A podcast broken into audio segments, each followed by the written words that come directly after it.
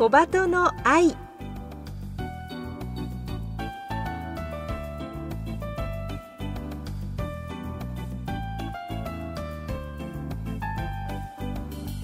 小鳩の愛ポッドキャストまたはラジオクラウドでお聞きの皆さん、こんにちは。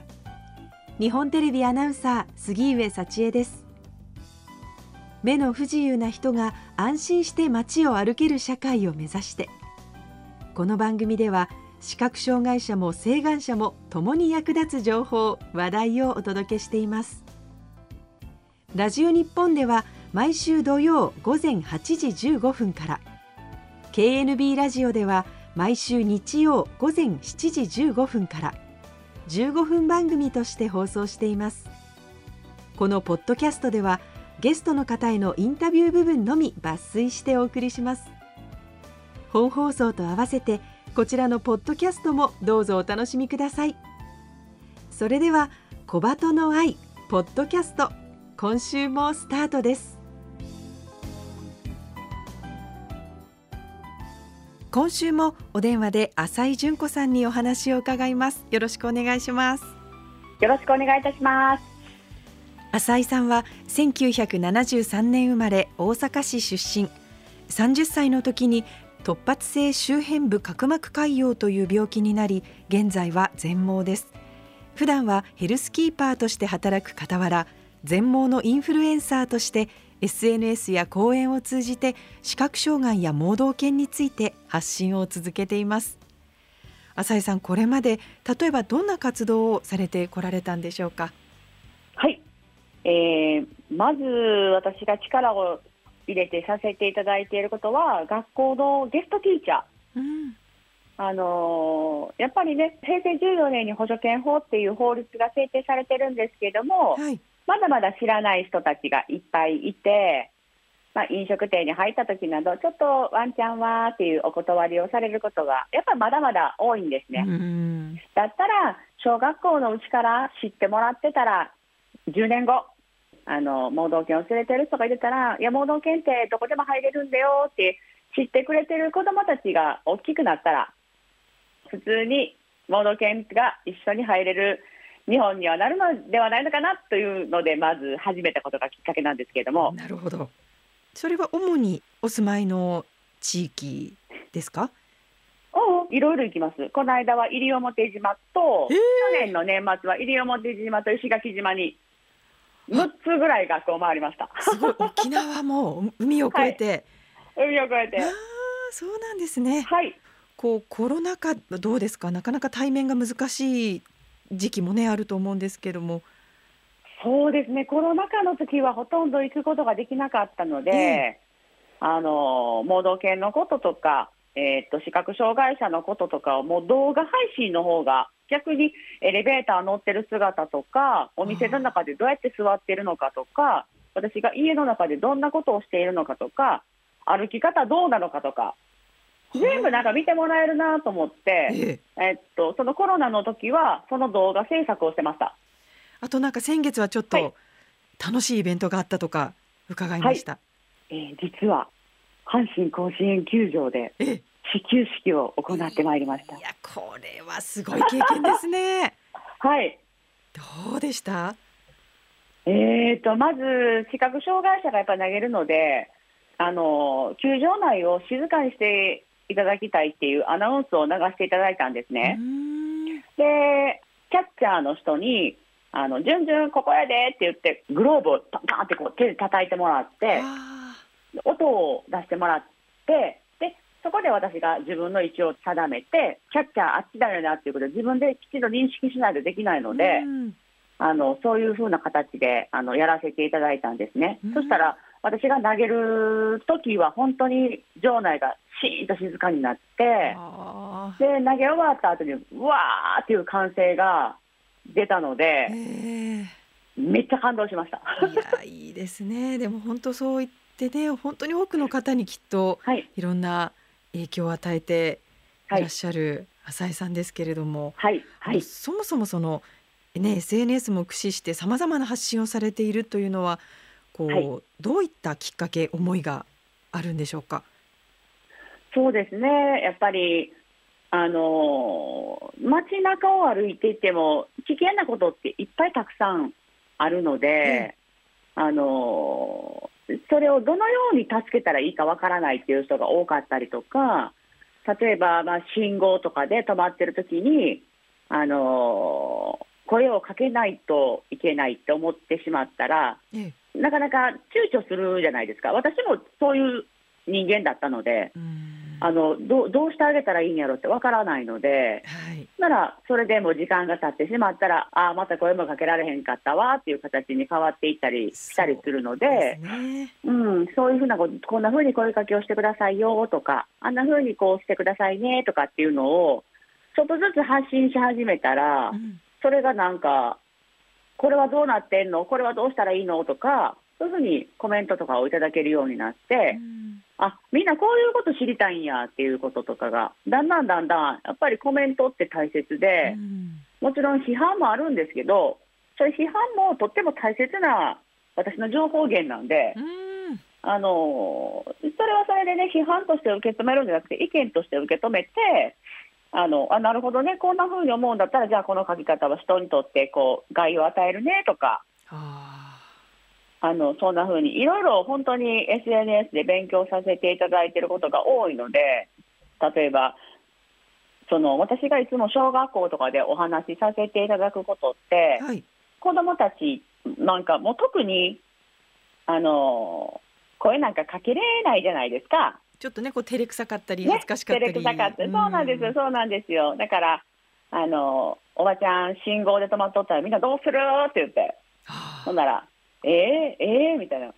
おばちゃん青になったから分かれんでとかって言えるって言ったら、そんなん言われん恥ずかしくてって言って、そうですね、ねでそうやんなって言って、そしたらさ独り言みたいに信号が青になっておばちゃん止まっとったらなって言って、あー信号が青になったから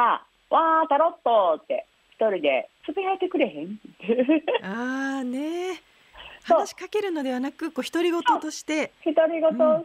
そこで言ってくれたりとか、例えばお母さんにお母さん青になったから行こうかとか、うんまあ、何でもいいんですけど、あの声を出してくれたらおばちゃん実はダンボの耳で聞いてるって言ってほんなら心の中でありがとうって本当に思って笑顔で信号を渡れるので、それやってくれへんって言ったら、それやったらできるってやっぱみんな言ってくれるので、結構小学校ではそれをすごい伝えるようにしてます。いや本当もうねこの話も素晴らしいですよね。こう日本人って、ねはい、気持ちはあるけどなかなか声かけができないっていう時に、うんはいね、一人でつぶやくもしくは一緒にいる人に話すならできますもんね。はいはいはいはい。だけどそういうこと今まで気づかなかったというか、そうすればよかったんだっていう反響は結構ありそうですね。ありますね。私もでももともとね健康な目だったので、自分だったらどうだろうっていうふうに置き換えることがとても多いんですね今。うーんだからどちらも分かるんですよね。全盲の考え方と目の見えてる人たちの考え方と考えた時に、あじゃあこうだったらできるんじゃないっていうふうに考えることがすごい多いですね。なるほどこう、ねはい、浅井さんはきっと常にこう俯瞰で両方の気持ちが分かるからこそこうお互いにいい方向に行くようにっていう視点で考えてらっしゃることがすごく伝わってくるなと思っているんですけれども、はいはいはい、あの特に私もご本を読んで気をつけなきゃと思ったのが、はい、エスカレーターの使い方なんですよね、はい、これって浅井さん本来はこう片側を歩くっていうのはいけないんですよね。なんかね昔はそれが普通だったじゃないですか、はい、でも片側に重量がかかったらやっぱりエスカレーター自身の寿命も短いし、うんなんだ歩くことって危険なんでね、それが今やっと歩かないでくださいっていうことにやっとなってきてるので日本もなんですけど、ね、ダッシュの時とかねやっぱ走りたい気持ち山々じゃないですか、はい、そうなんですよね。それも走っていきたいですよやっぱりねでもね、私と一緒に私盲導犬を連れてるんですけれどもお子さんも一緒だと思うんですね。うん隣にお子さんがいてた時にバーって隣を走られたら、はい、多分お母さんまたすごい怖い気持ちになると思うし、うん、子供が倒れたらどうしようって思われるから、あのやっぱエレベーターに乗ったりとか子供を前に乗せたりとかっていうこととかされてると思うんですけど、えー、私どうしても盲導犬なんで前に乗せることも無理だし、はい、エレベーターを探すことも無理な時があるんですね、うん、えかねエスカレーターが一番あの身近なところにあるじゃないですか。そうですよね。それで階段を探すのも無理な時がいっぱいあったりとか、エスカレーターしか逆にない時とか、うん、そういう時とかってそれに乗らないといけないんですけど、そうなった時にやっぱり横をねすり抜けていかれる方が多いんです。いやでも危ないですよね、やっぱりね、うん、はい、そうですね、はい、こうね、みんなでそういう使い方を心がけていると、うんね、それこそ小学校での講演活動と同じように、はい、いつかね、はい、歩きやすい世界になりそうですよね。なりますね、絶対ね。うん、こうしたあの視覚障害の方の生活や盲導犬に関するちょっとした疑問について、浅井さんのエッセイ目の見えない私が真っ白な世界で見つけたことでは、他にもね様々なテーマが載っていますので、ぜひお読みいただきたいと思います。あのお話伺ってますと、本当に浅井さんは当事者の方も請願の方もお互いが気持ちよく実践できるようにと提案してくださっているので、なんだかこう納得がいくというか、あ、それなら私もできるかもって思えるんですけれども、はい、こう浅井さんが講演などで一番心がけてらっしゃることを最後に伺っていいですか。そうですね、心がけていること、私は自分の生い立ちであったりとか、ええ、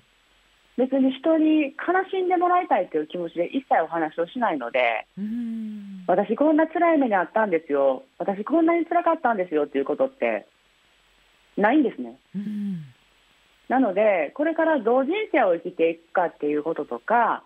人生の考え方であったりとか、そういうことを講演でお話しさせていただいていることが多いので、うん、過去は振り返らない、未来もほとんど見ない、今を楽しく生きるっていうことが一番私にとって今大きいことなので、なのでそれですね、そこを伝えることがものすごく大きいですね。はい、そうですか。だからこうこちらもポジティブな気持ちになるんだなという気がしますね。はい、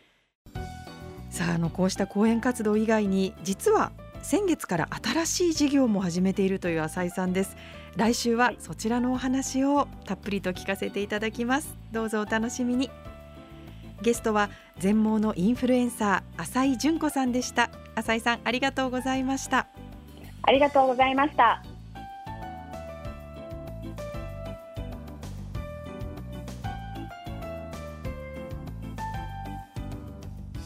お送りしてまいりました小鳩の愛。今日のゲスト浅井純子さんのエッセイ目の見えない私が真っ白な世界で見つけたこと、全盲の世界を超ポジティブに生きるは、角川から本体価格せんさんびゃくえんで発売中です。視覚障害者や盲導犬に関するたくさんの気づきに出会えるのはもちろん、浅井さんの超ポジティブな言葉行動に元気をもらえる一冊です。全国書店やインターネットショップで検索してみてください。ここまでのお相手は日本テレビアナウンサー杉上幸恵でした。